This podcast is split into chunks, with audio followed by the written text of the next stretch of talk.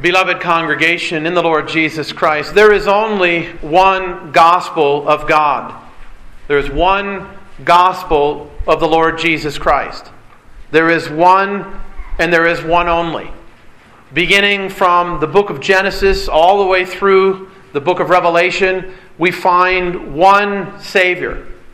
There is one mediator between God and men, the man Christ Jesus. Just think about Genesis chapter 3. The, the seed of the woman would crush the head of the serpent. There was the one seed, when Paul picks that up in Galatians 4, and that is Jesus Christ. There is one. There are not multiple Saviors, there is one Savior, and his name is Jesus. And if you do not come to him, you will not be saved. Jesus said, You will die in your sins if you do not believe that I am He.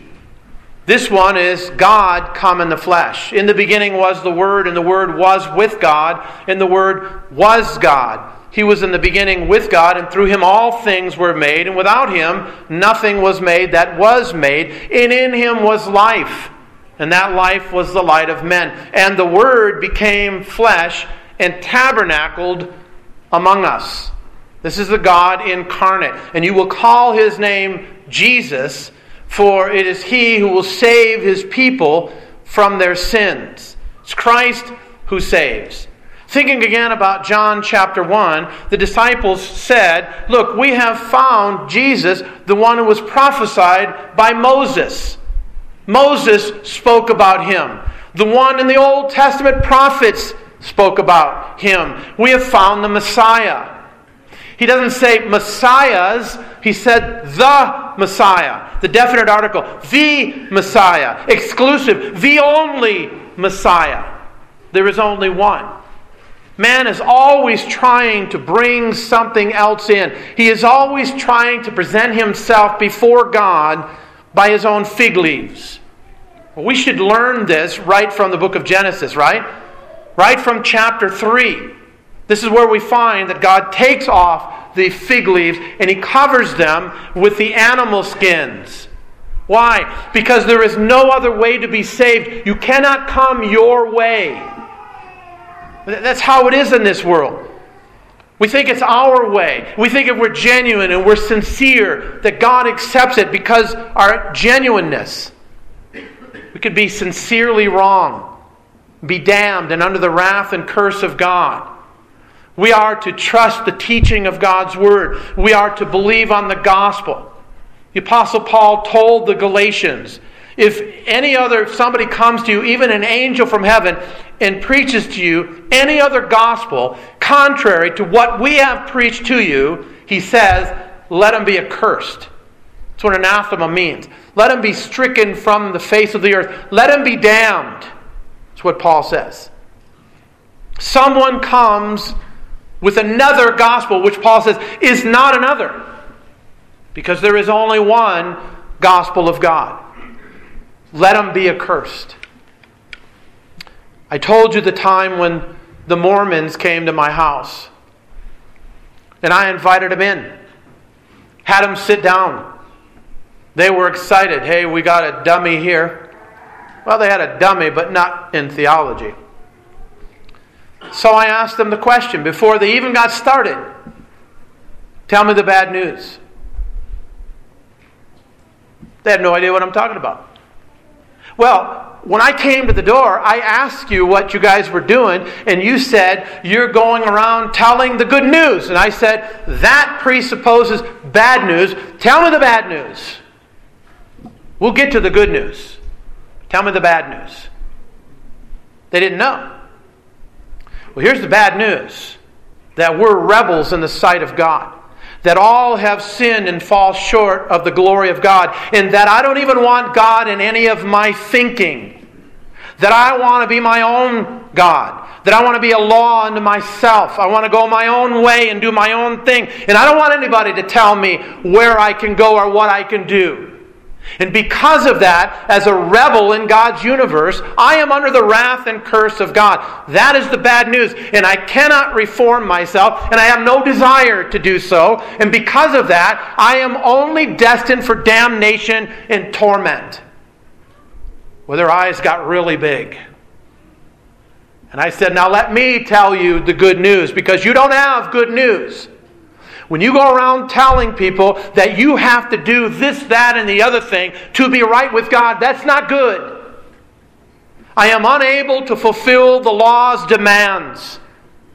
Even as a believer, I don't fulfill the law's demands. Christ has fulfilled in my place. He is my righteousness.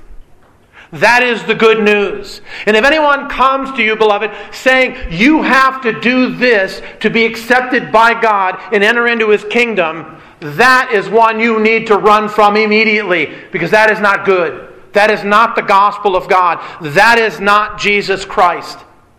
Our hope, our stay, our comfort, our confidence is Jesus.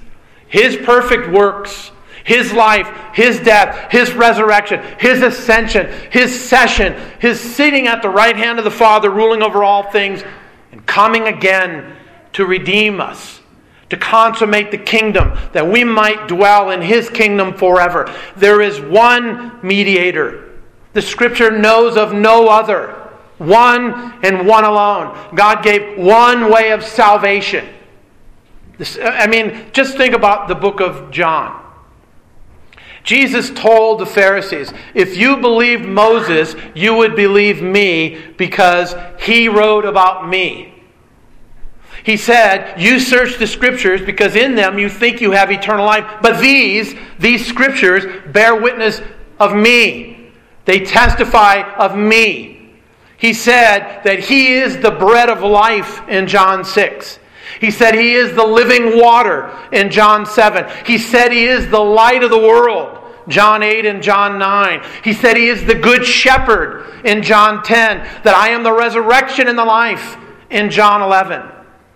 The definite article, none other. I alone am all these things. There is no other hope. There is no other life. Jesus said in John 14, I am the way, the truth, and the life. Notice, no one comes to the Father but by me. Beloved, you can't get there by your own way. You can't get there by your obedience. You can't get there by your giving. You can't get there by your church membership. You can't get there by your religion.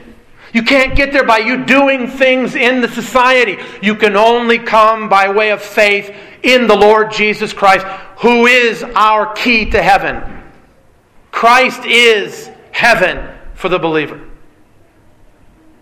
Notice, I have this sheet here and I usually don't ever bring things because I have a hard time reading them. But I have a hard time memorizing all of this. And I am not going to read all of this. There is a bunch. Jesus, He is the advocate, the Almighty, the Alpha and the Omega, the Amen, the atoning sacrifice, the author of life, the author and perfecter of our faith, the author of salvation, the beginning and the end, the bread of God, the bread of life, the capstone, the chief cornerstone, the chief shepherd, the Christ, the creator, the deliverer, the eternal life, the everlasting one, the true and faithful witness, the first and the last, the firstborn from the dead he is called God, the Good Shepherd, the Great Shepherd, the Great High Priest, the head of the church, the High Priest, the only Holy One and the True One, uh, the hope and the glory, the horn of salvation, the I Am, the King Eternal, the King of Kings, the Lamb of God, the Life, the Light of the world, the, the Lion of the tribe of Judah, the Living One, the Living Stone, the Lord of all, the Lord of glory, the Lord of lords the mighty God, the morning star, our holiness, our redemption, our righteousness, our Passover lamb,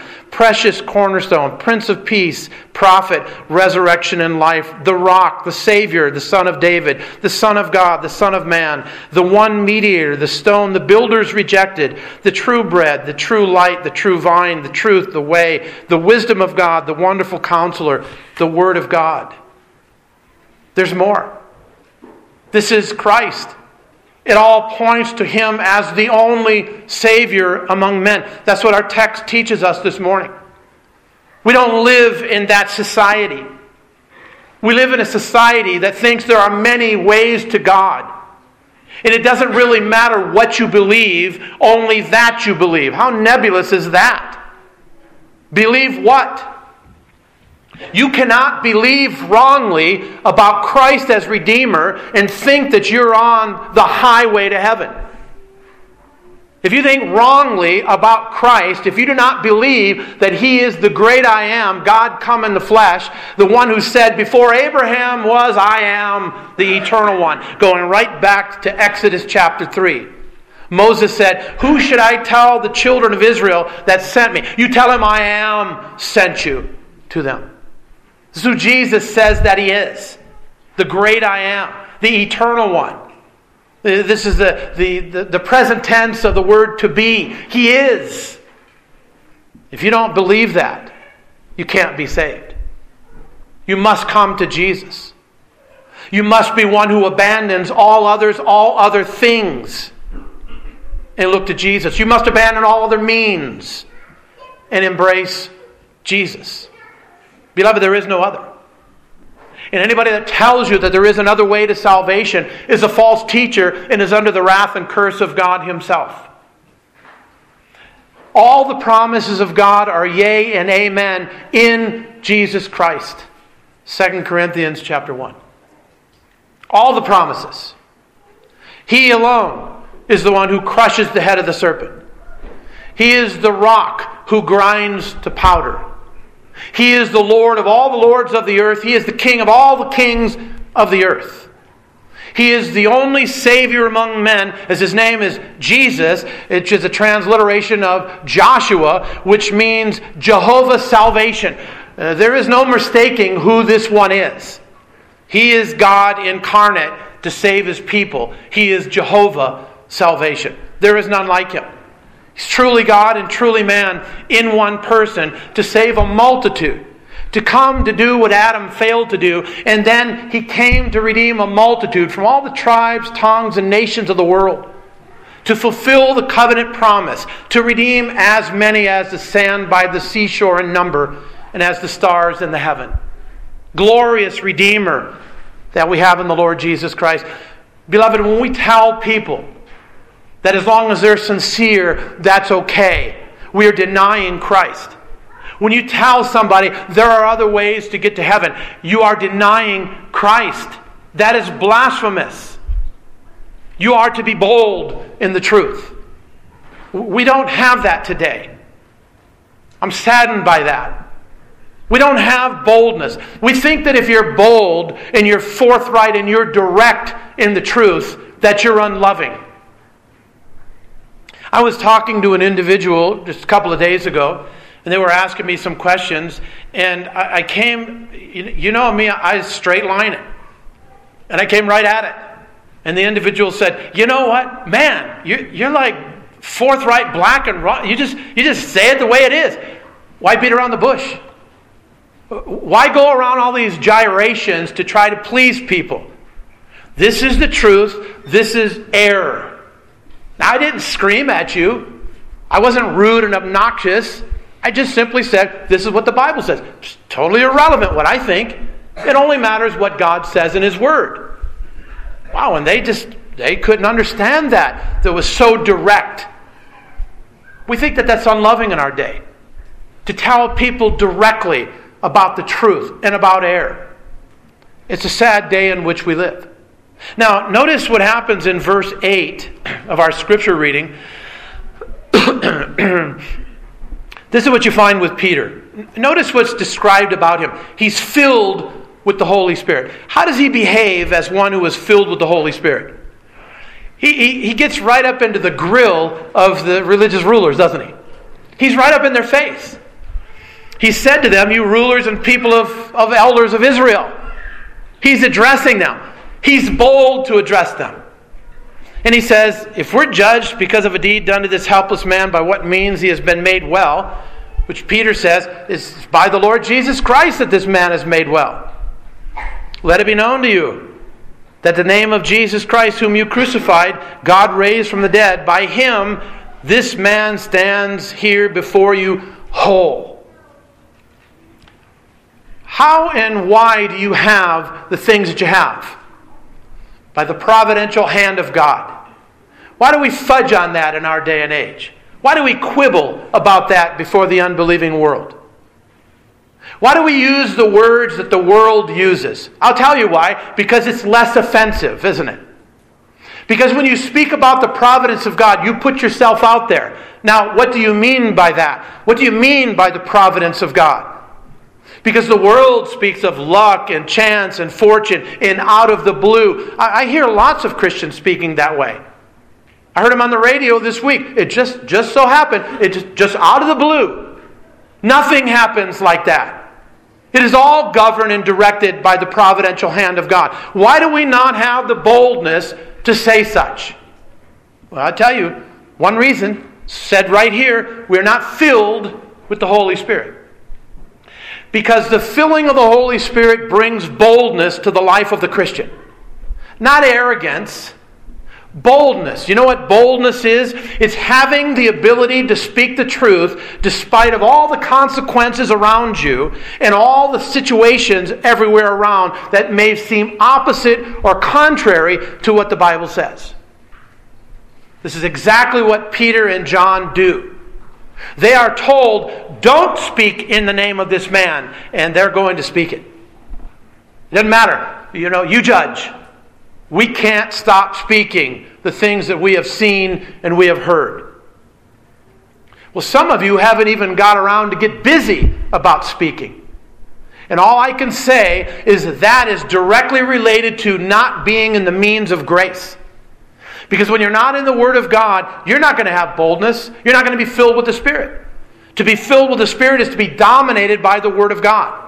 And then you're not going to be intimidated by the people in this world. You're going to love them enough to speak the truth to them. Whether there's one or a hundred and one, you're going to say it. Because you love the Lord and you love your neighbor. And so you speak. Beloved, we need this today. We need this desperately. We have to be praying for the filling of the Holy Spirit, that our minds would be so filled that we would be bold as those that are a Christian soldier marching as to war spiritually. With the cross of Jesus going on before. What is that? Emblematic of one way of salvation the cross of Jesus Christ, and no other way. So, notice our text.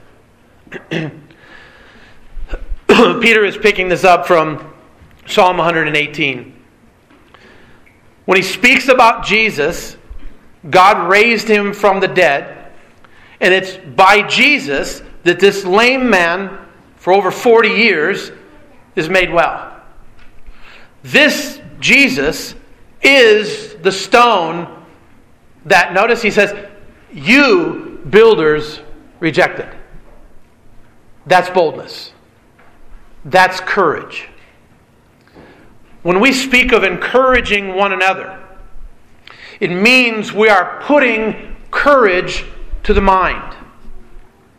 Because there are lots of days that we are not courageous. There's lots of days that we are feeble. There is lots of days where we're timid. And to encourage someone is to put courage to the mind. And you do that, beloved, with God's Word. God is with you. He will never leave you, He will never forsake you. Somebody in the hospital going through a difficult bout of whatever they're dealing with, and you speak to them the truth and the promises of God. As the mountains surround Jerusalem, so the Lord surrounds his people from this time forth, even forevermore. That's putting courage to somebody's mind. It's emboldening that individual to be courageous in this fallen world. That's few and far between in our day and age. The ability to speak up in the midst of controversy and opposition, the truth of Jesus Christ. How often do you hear that? You often hear people that don't say anything because somebody might say something to me. They might get angry with me. Peter tells them the stone which was rejected by you builders. Peter, you know, there is a, a little bit of a, a variation of what you read in the Old Testament and this uh, Psalm 118, simply because Peter is, this is a quote from the Septuagint. which is the Greek translation of the Hebrew Scriptures. He's speaking to Greek speaking people, so it makes sense. He's going to use the Septuagint, and he does, and he includes the you, you builders. You did it. You rejected the Christ who was the stone. Uh, we think about the Petra and the Petros. That, that is not even the word that's used here uh, that Peter speaks about. The, the stone has the, the implications of, of foundation, of building. That's what they built was, was stone. So you're thinking about a stone, and Christ is called the capstone or the cornerstone. They were re- he was rejected, um, but this is the one who is the chief cornerstone. Now, the chief cornerstone, and he uses the word rejected there, it means despised. So we find in Isaiah 53. He was despised and rejected. But the chief cornerstone is what kept the building up. It wasn't the foundation, it was the chief cornerstone that upheld all of the building. As a matter of fact, what you find in the, in the, New Testament is that the foundation was laid by the apostles and prophets. Christ is the chief cornerstone who holds up the building, the church, the people of God. We are on the rock, Christ Jesus. If you're not on the rock, Christ Jesus, then He's going to grind you to powder. If you're on the rock, Christ Jesus, you're broken to pieces. That's the humility. You're broken. Uh, you are one who is taken out of yourself, as it were. You look to Christ, your confidence isn't in you. You've been broken. You stand upon the rock. He is the foundation. He is the one in whom your life is built upon. And so when the troubles, the trials, the wind, the rain, the storms come, Spiritually speaking, I'm not moved because I'm standing upon the rock. I'm not on sand. I'm not trusting in my ingenuity or my stick to itiveness or my doing.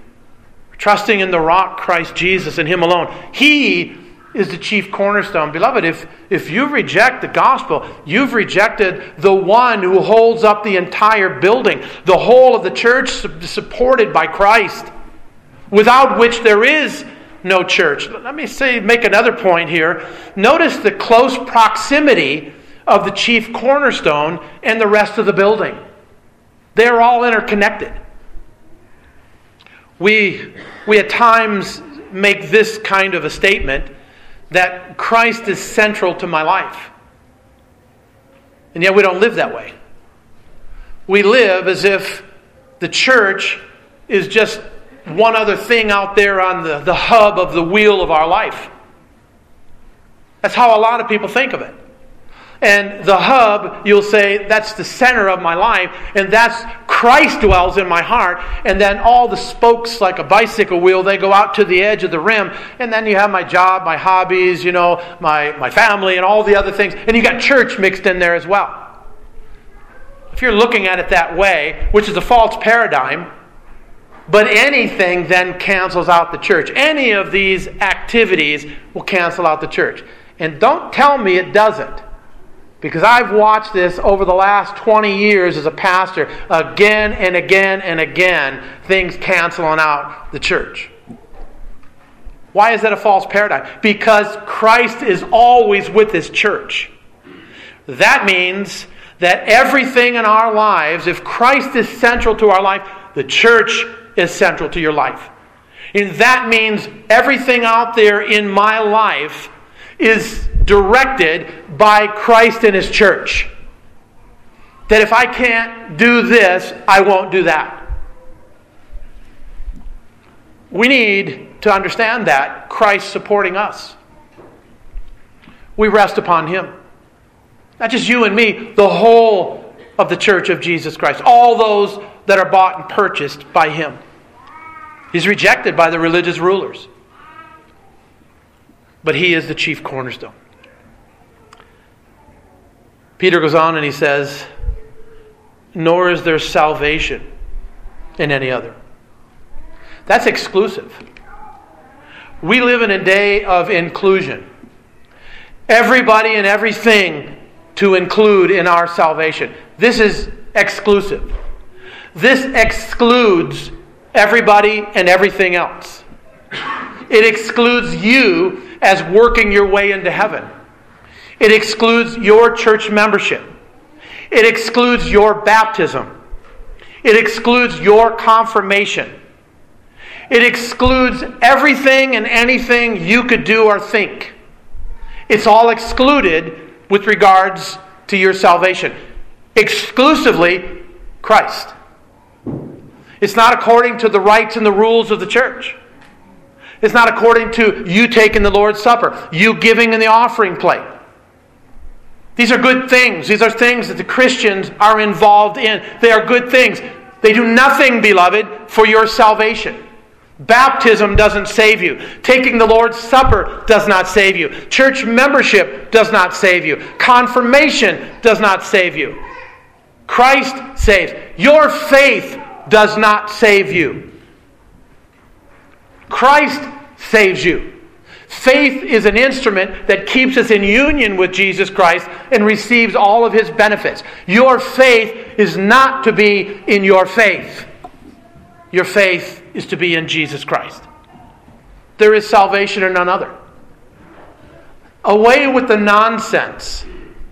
Away with the blasphemy today of talking to people who are of other faiths and saying that as long as you're genuine and sincere,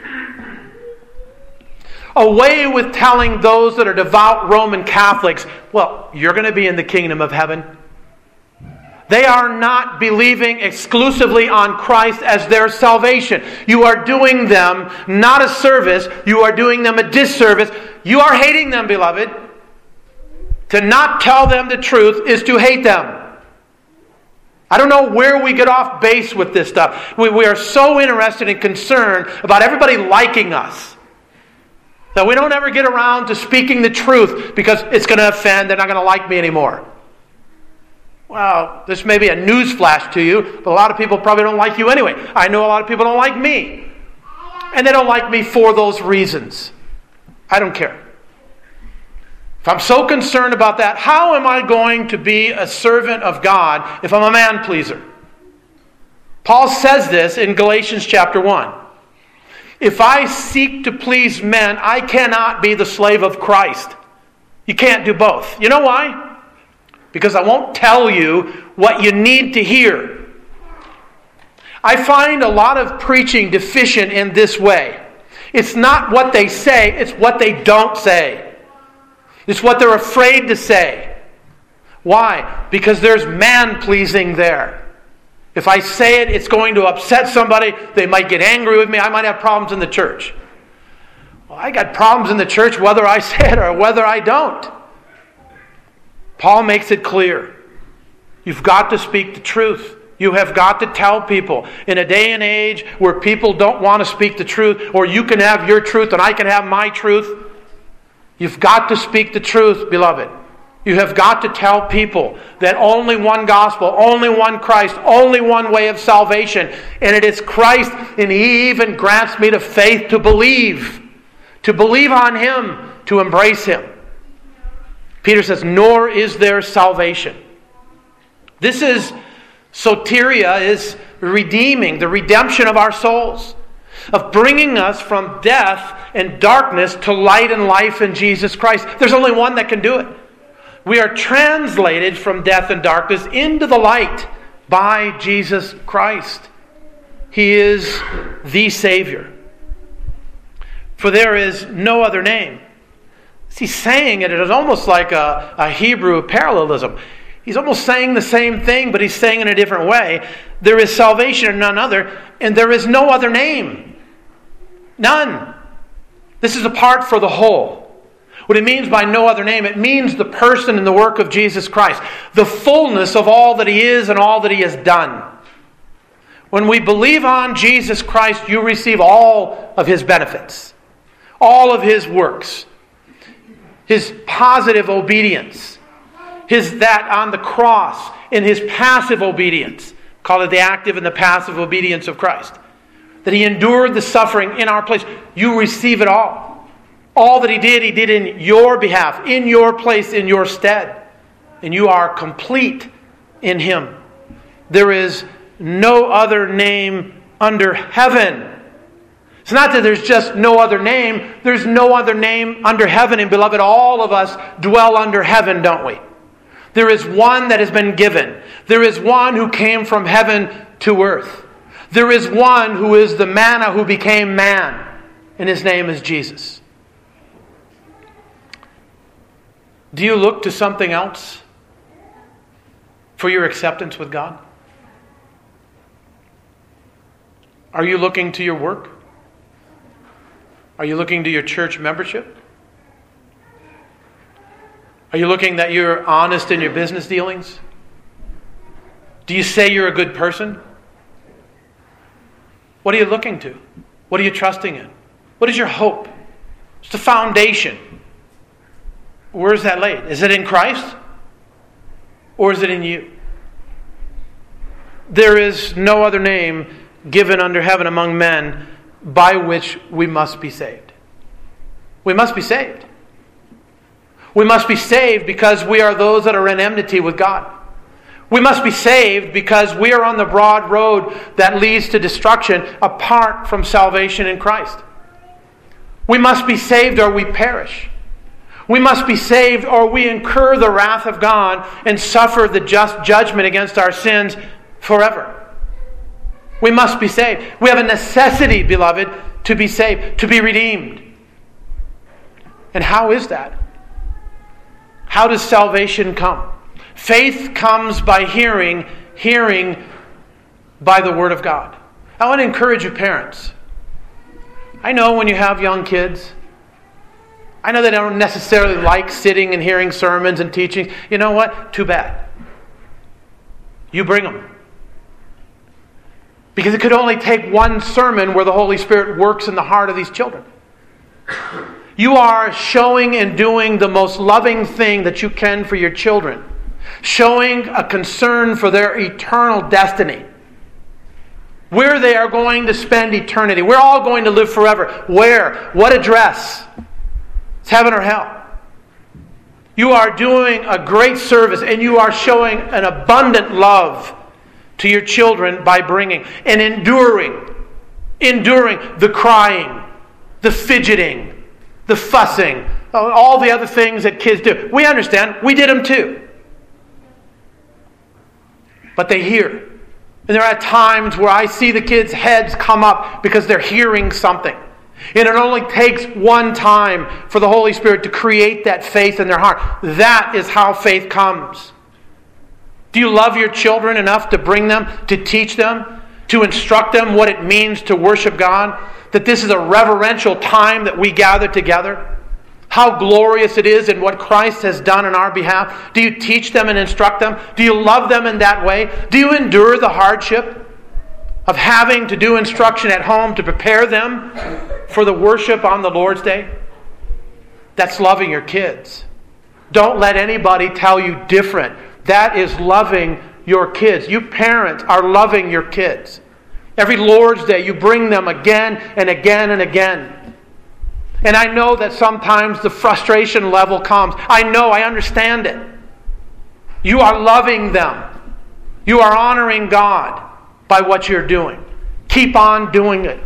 And I'll go further than that. Prepare your heart to deal with them on the Lord's Day. How is that? Pray for them. Pray that the Holy Spirit would work faith in their heart, that He would kindle an upright faith, that He would raise them up spiritually to new life. He alone can do it. Cause them to believe on the Lord Jesus Christ, to embrace Him. That is families together for eternity. We have in this life, uh, we have a, a lot of separation because there are a lot of believing and unbelieving people in families. We have that in the churches as well. If you really love them and are concerned about their eternal destiny, pray for them. Pray for your kids. Be committed to pray. Not one time.